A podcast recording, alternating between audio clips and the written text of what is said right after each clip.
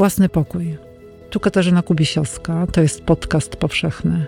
Zapraszam na cykl rozmów o tym, jak w kobiecie tworzy się i umacnia niezależność. Gościnią dzisiejszego odcinka jest Joanna Braun. Kontaktowanie z duchami jest moją taką, moim nałogiem, manią i w efekcie przyjemnością.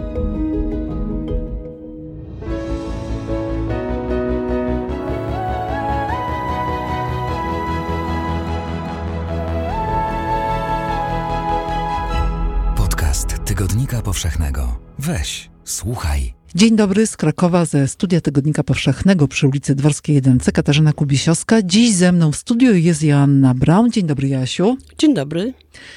Jasiu, y, opiszesz, jak wygląda twój własny pokój, w którym, w którym tworzysz i w którym mieszkasz i w którym chyba śpisz? Wszystko naraz, tak. Mhm. E, bo e, mieszkanie polegało na tym kiedyś, że y, jak się wchodziło, maleńki korytarz, a potem było, doszłam do tego później, coś w rodzaju holu i drzwi szklane do właściwego pokoju już z oknami na Wawel, muszę się pochwalić. I potem, jak zlikwidowałam te drzwi, to mogłam dowolnie, jak się urodziła córka Weruszka. W 72 roku? W 72 roku. 1900? Oczywiście, tak.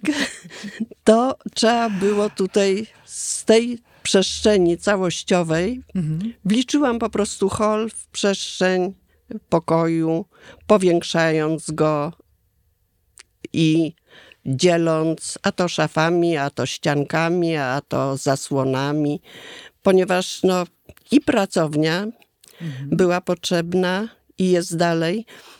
I pokoik dla wydzielone weruszki i oczywiście miejsce do spania, do którego nikt nie wchodzi poza mną. Mhm. Teraz. No i są też y, w tym twoim własnym pokoju dużo y, elementów scenograficznych, y, dużo twarzy, dużo obrazów, figurek. Trochę ten twój własny pokój, a nawet bardzo, przypomina część teatru? No, chyba tak, choćby to, że lubię um, dzielenie zasłonami mhm. i zasłony to kurtyny, prawda? Więc, a równocześnie tak, są maski, są y, zmieniające się y, moje i innych y, prace w ramkach albo bez. Mhm.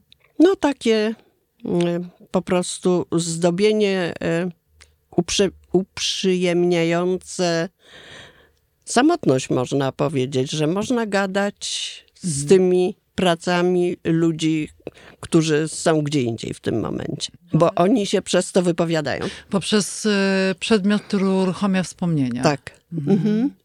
I przypomina osobowość. Mhm. No, czyli w, w twoim własnym pokoju y, mieszka mimo tej samotności, o której e, powiedziałaś, e, jakoś mieszka pośrednio sporo duchów, z którymi tak. można się kontaktować. Mhm. mhm. Kontaktowanie z duchami jest, jest, moją taką, moim nałogiem, manią mhm. i w efekcie przyjemnością. Mhm.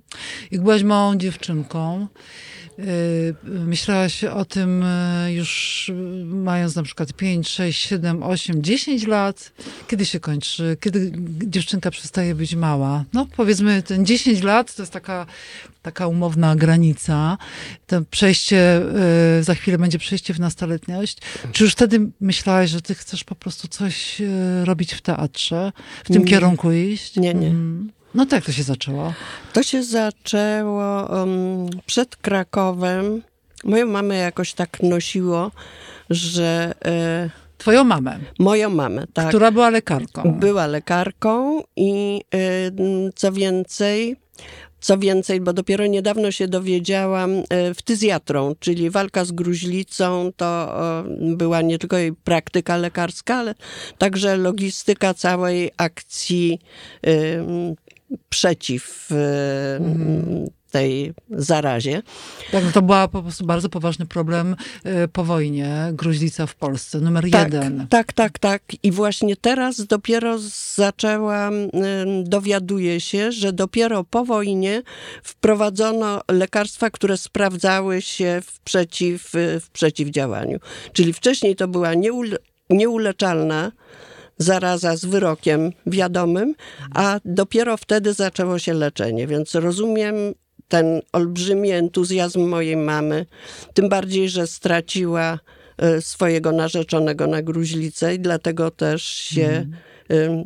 też e, wybrała z narzeczonego w, czasie studiów i dlatego też wybrała tą specjalizację potem. Mhm. No, a to twój teatr. A mój teatr, wracając do tematu, odchodząc od gruźlicy, więc najpierw było właśnie, że mamy tak nosiło po Polsce. Najpierw było 10, jak miałam 10 lat, wyjechałyśmy z Sopot. Potem była Szklarska Poręba Górna. Potem był Olsztyn. Czyli można powiedzieć, Olsztyn trochę tutaj przerasta, ale że same jakby kurorty poniemieckie. I to mi do tej pory mam jeszcze książki z, i meble z, po niemieckie z Sopot. Mhm. Niektóre oczywiście, jeżeli chodzi o książki i meble, tak samo. Ale, y, bo niektóre meble nie zmieściłyby się w, mhm. po, w późniejszych już mieszkaniach, choćby właśnie te krakowskie. To był oczywiście coraz obniżający się standard i tak dalej, także mieszkaniowy przede wszystkim. No także to mieszkanie, w którym mieszkam teraz. W Krakowie. W Krakowie, po Olsztynie, to wtedy miałam 16 lat, jak tu przyjechałyśmy, i wtedy wiedziałam, już byłam po kursach e, rysowania, malowania, nie pamiętam motywacji, ale w każdym razie zaczęło mnie to kręcić. I tutaj y, z, y, postarałam się, żeby się dostać do trzeciej klasy liceum plastycznego. Ale też y, druga rzecz, w którą wsiąknęłam, i to się zaczęło już w Olsztynie przez wiadomości, które docierały z tego Krakowa, wiedząc, że tam się znajdę. W jakiś sposób się do tego przygotowywałam. Różne takie oldschoolowe pisma, jak Zebra na przykład, y, przez Wiśniaka i w ogóle takie y, jeszcze inne, czarno na białym, ona się nazywała na początku. No jakieś takie wiadomości do mnie docierały, że byłam przekonana, że teraz znajdę się w miejscu dla mnie jeszcze lepszym niż te po mhm. niemieckie e, mm, rarytasy z dzieciństwa. I rzeczywiście, mhm. mogę powiedzieć, że wychowała mnie piwniczna izba, a właściwie dwie, mhm. czyli piwnica pod Baranami i Krzysztofory. I to już mnie zaczęło, i to liceum plastyczne oczywiście jakoś porządkowało te moje doznania i emocje, e, które te miejsca wywoływały, i to mnie ukierunkowało, że już jak się starałam, jak to zazwyczaj, po liceum plastycznym na akademię, to wiedziałam, że będę chciała pójść na scenografię, która wtedy była w połowie trzeciego roku. Zdawało się egzamin z Pawła i Gawła. Mm. Zdałam. Mm. No ale powiedziałaś o dwóch piwnicach, e, czyli te dwie piwnice krakowskie, piwnica pod Branami i Krzysztofory. Krzysztofory, czyli kantor. Mm. Spektakle kantora. Lata... Wystawy grupy krakowskiej i wystawy innych e, po prostu sprzymierzeńców i przeciwników socjalnych realizmu w tym, co robili, co oczywiste, ale przede wszystkim to były spektakle, a kabaret Skrzyneckiego to, mhm. to był też spektakl za każdym razem. Co I to olbrzymiej jakości, Aha. takiej, że po śmierci Skrzyneckiego ja dopiero teraz, kilka miesięcy temu poszłam po raz pierwszy po śmierci Skrzyneckiego do piwnicy na 90. urodziny Kazia Wiśniaka. Mm-hmm. I było cudownie. Mm-hmm. Znowu było cudownie.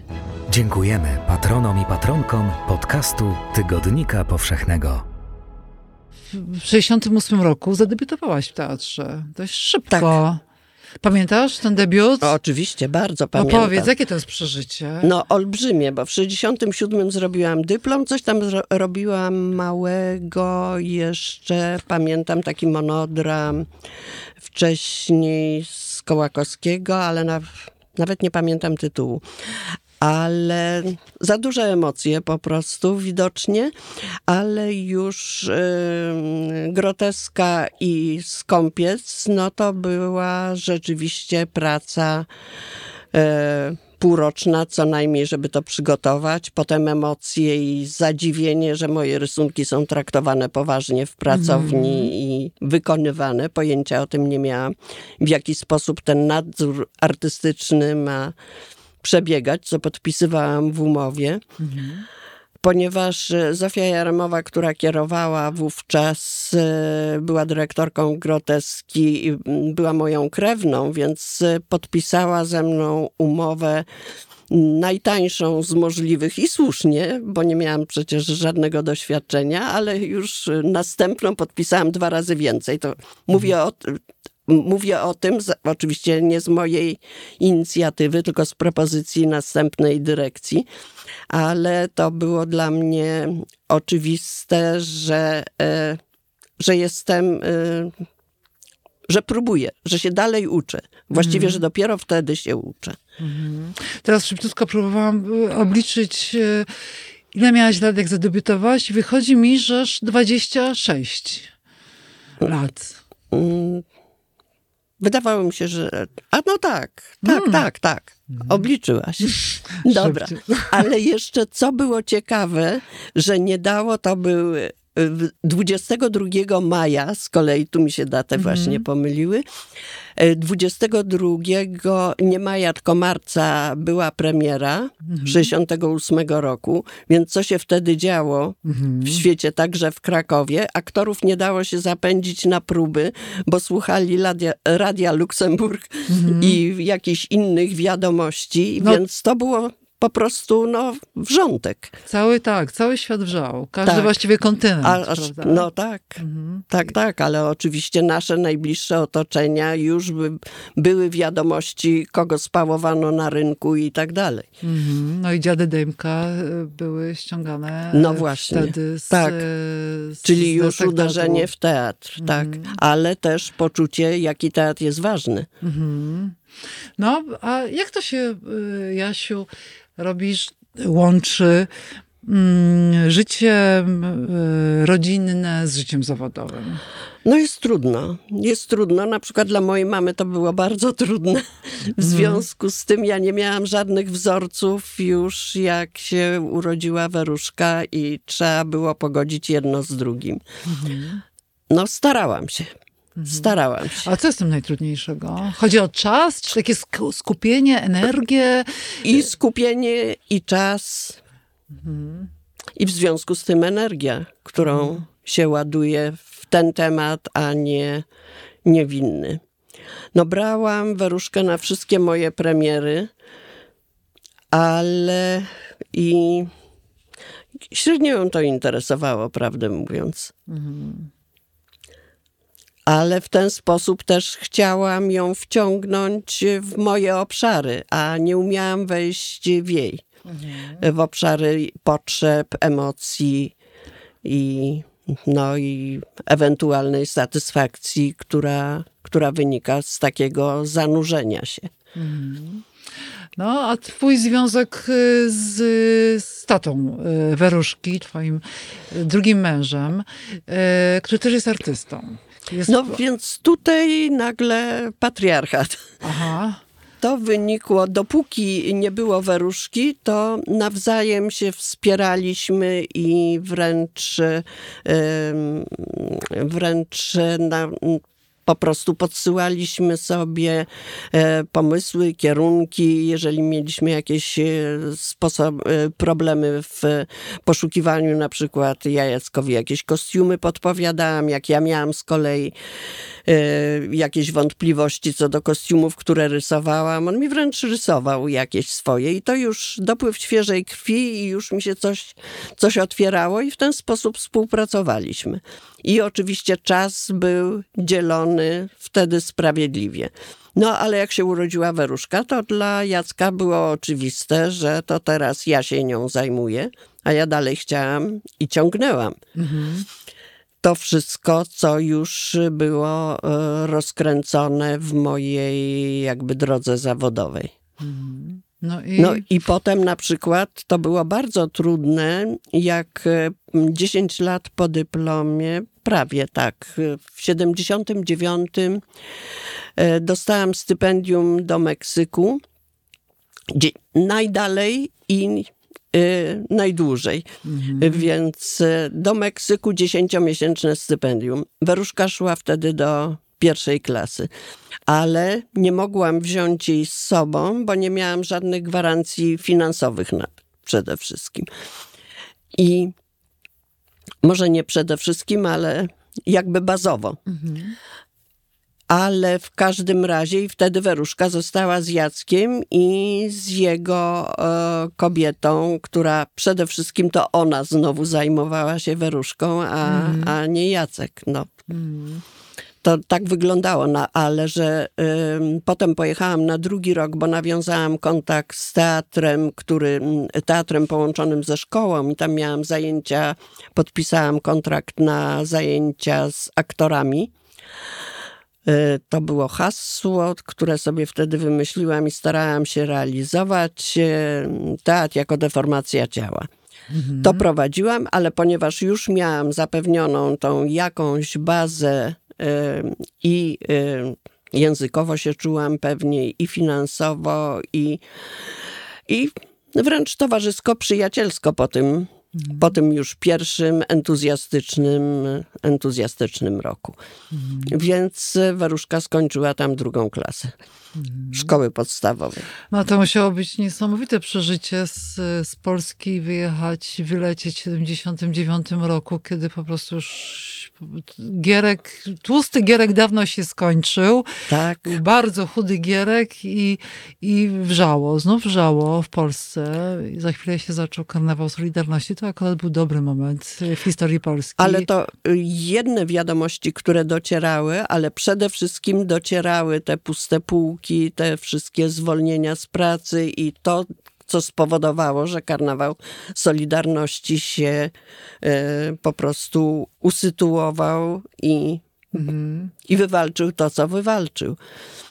Więc e, moi znajomi meksykańscy w ogóle bardzo się dziwili, że ja chcę wracać. Moja mama e, tutaj jeszcze była, nie mam rodzeństwa, zresztą od kilku pokoleń jesteśmy jedynaczkami. Dopiero Weruszka to przełamała dwójką dzieci moich wnuków. Więc e, i tak nie miałam żadnego wyboru. To było oczywiste, że wracam, ale to mm, poczucie zgrozy wśród e, moich meksykańskich znajomych, bo dochodziły przede wszystkim złe wiadomości. No, jak y, a twój trzeci mąż, który bardzo jest obecny. Bardzo Wciąż obecny. w twoim bo dopiero, mieszkaniu. Tak, No. dopiero wtedy się nauczyłam, czym jest związek. Opowiedz, spotkałaś go jak miałaś, jak byłeś w moim wieku, miałaś 50 lat. 50 teraz, lat, Teraz tak. w moim wieku. Tak, tak, tak, tak.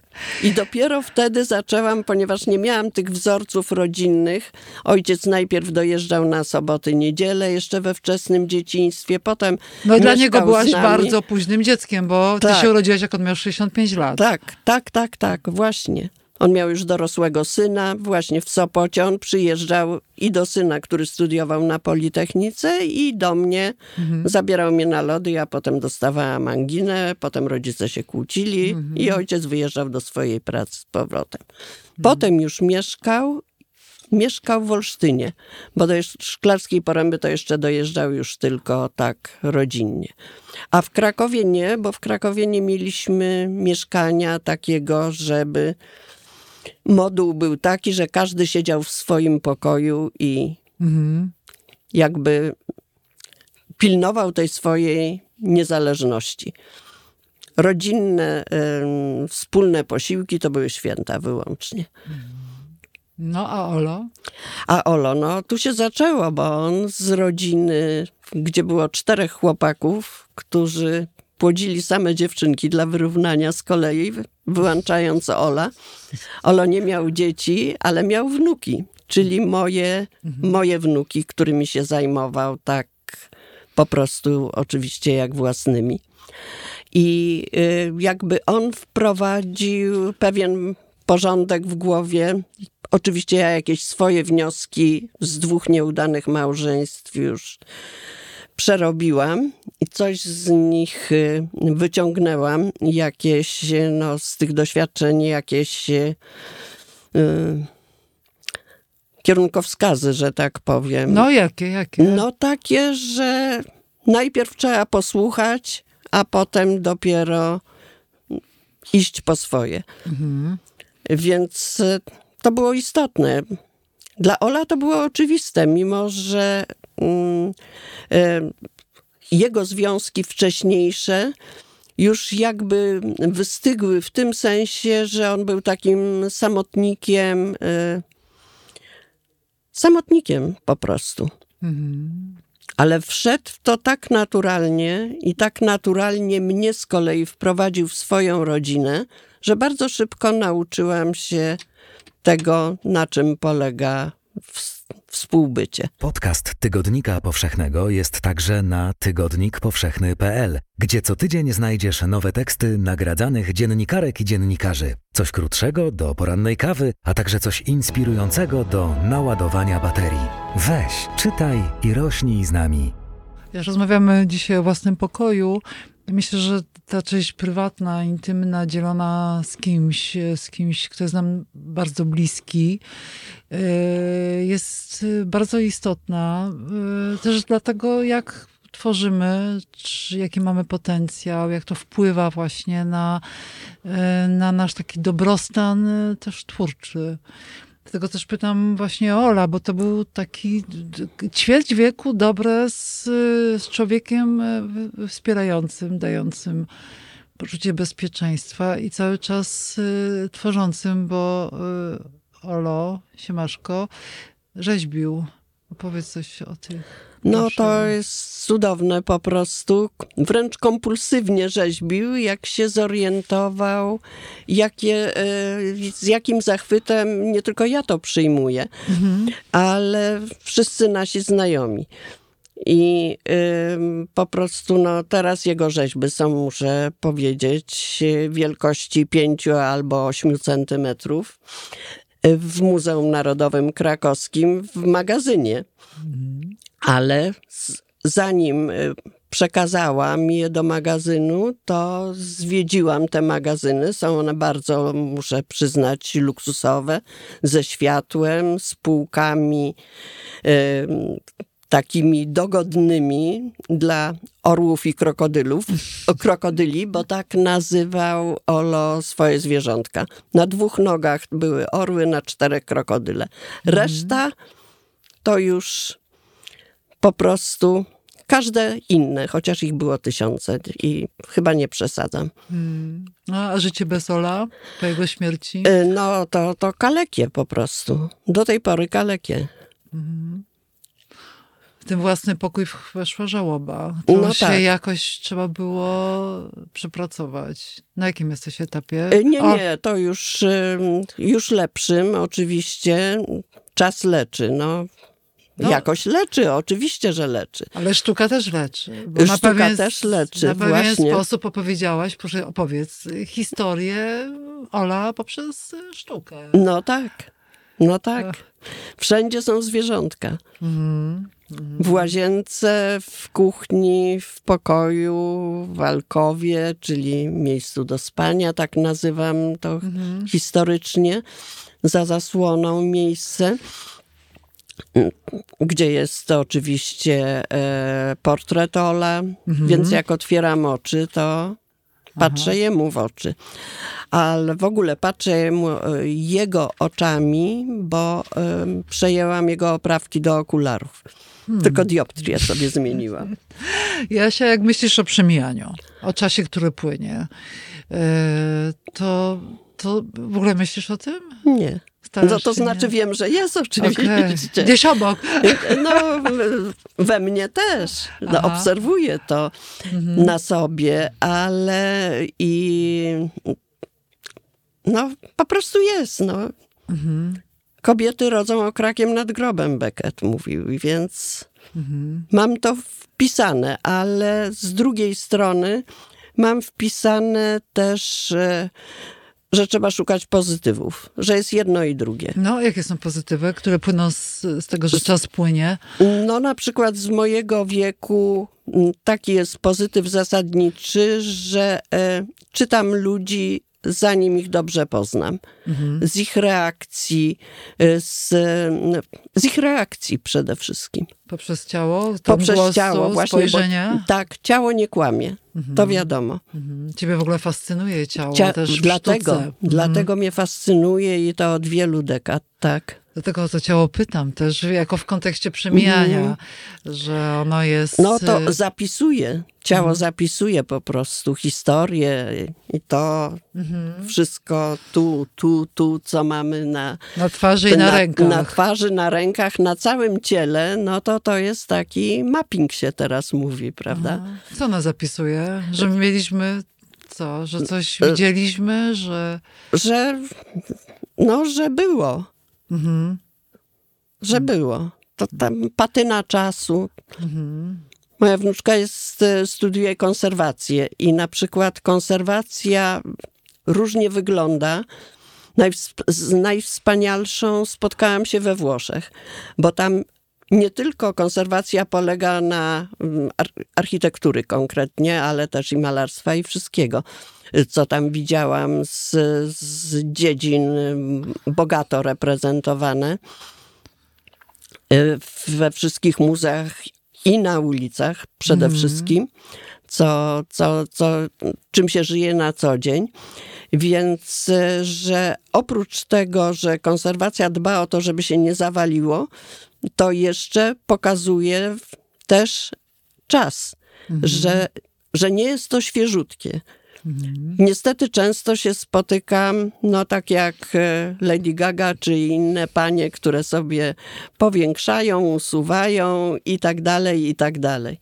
Mnie cieszy, że mam co mam i mam już od tak dawna i, i, i dalej się nie zawala.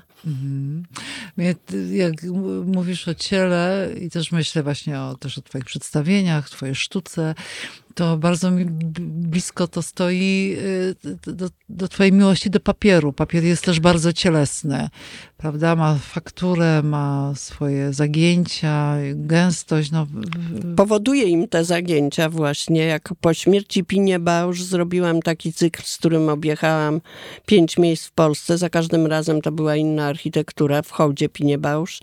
I tam używałam, y, już wcześniej używałam papieru, który mięłam.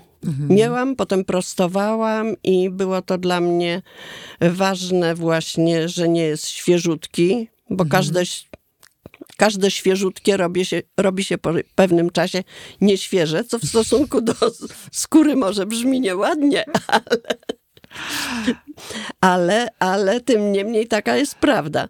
I można jej w różny sposób, choćby właśnie, jak powiedziałeś, przez sztukę przeciwdziałać. I na tym papierze miętym, który miał w środku pomiędzy dwoma warstwami warstwę smoły, służył do e, pakowania, prawdopodobnie, tak mi ktoś podpowiedział, służył do pakowania tłustych narzędzi. Zamówiłam, je, zamówiłam ten papier zresztą w Robczycach, skąd e, pochodzi moja przyjaciółka Joasia Targoń.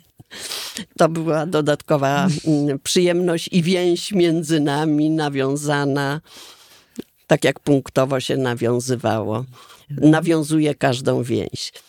E, I e, pinę malowałam lutownicą, wydobywając tą smołę. Rysunek robiłam smołą. Było to dla mnie bardzo ważne, że w tą skórę papieru, zniszczoną skórę, zapracowaną skórę papieru wchodziło ciepło. I to ciepło, ciepło rysowało. Dodawałam tam potem biel i czerń i niewiele więcej.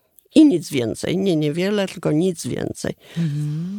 Jasia, ty liczysz e, przedstawienia, które zrealizowałaś? E, tak mnie zmusiło Centrum Scenografii kiedyś, tam kilka dekad wcześniej, no to wtedy mm, co pamiętałam, to wpisałam. Czasami jeszcze mi się przypomina. A potem z wielką przyjemnością po każdej premierze wpisuję następne. Nazywam to wyliczanką. I na tej wyliczance mam 150 prac około. Mhm. I przygotowujesz się teraz do dużej wystawy. Do wielkiej wręcz wystawy, bo to w ramach festiwalu Teatr w Budowie w Lublinie, którą zainicjował Leszek Mądzik. Jest to wystawa, której y, y, nie wystawa, wystawa swoją drogą. Jest to festiwal, na którym nagradza się wyłącznie scenografów i kostiumografów. Nie reżyserów, nie dramaturgów, nie aktorów, tylko właśnie tak ukierunkowany. I temu festiwalowi zawsze towarzyszy wystawa. W tym przypadku to będzie 400 metrów kwadratowych do zagospodarowania. Przez dzieła Joanny Braun. Mm, Przez tak projekty i obiekty. Mhm. Jedną taką wystawę dużą miałam na 30-lecie tutaj w Krakowie w Muzeum Historycznym, w tym dziale teatralnym na Szpitalnej. Mhm. Ale to było, no przede wszystkim, że to było na miejscu i że moją kuratorką była dyrektorka, do tej pory zresztą jest y, muzeum, więc to wszystko było organizacyjnie, logistycznie łatwiejsze.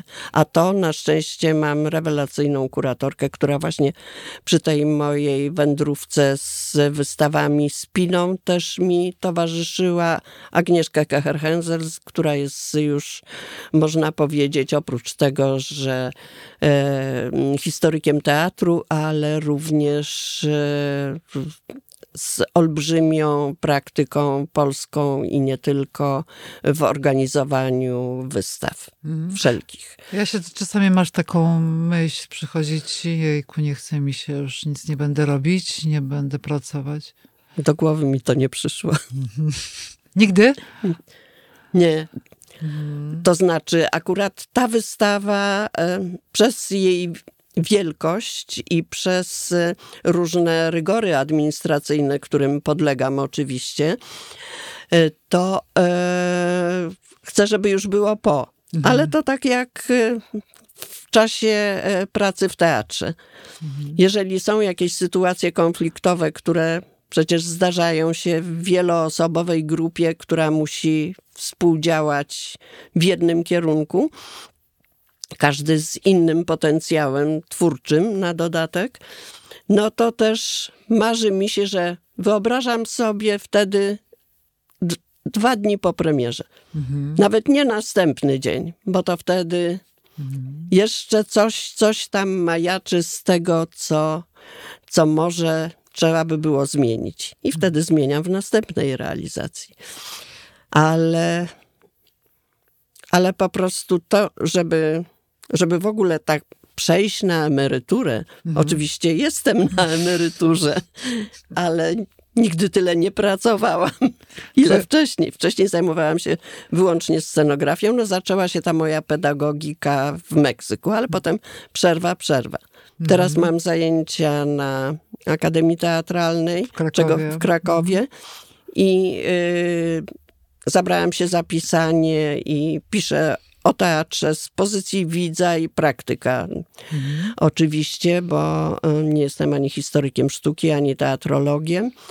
I y, do y, pism zajmujących się kulturą, a teatrem przede wszystkim jak Didaskalia, Pismo Teatr Lalek, jakieś tam inne może jeszcze też były, ale nie pamiętam. No, Jasia, jak na koniec miałabyś powiedzieć o takiej sytuacji, zdarzeniu, e, kiedy ty się czujesz wolną kobietą. To co ci przychodzi do głowy? A że może bym pojechała do Grecji, bo nie byłam, albo do Portugalii.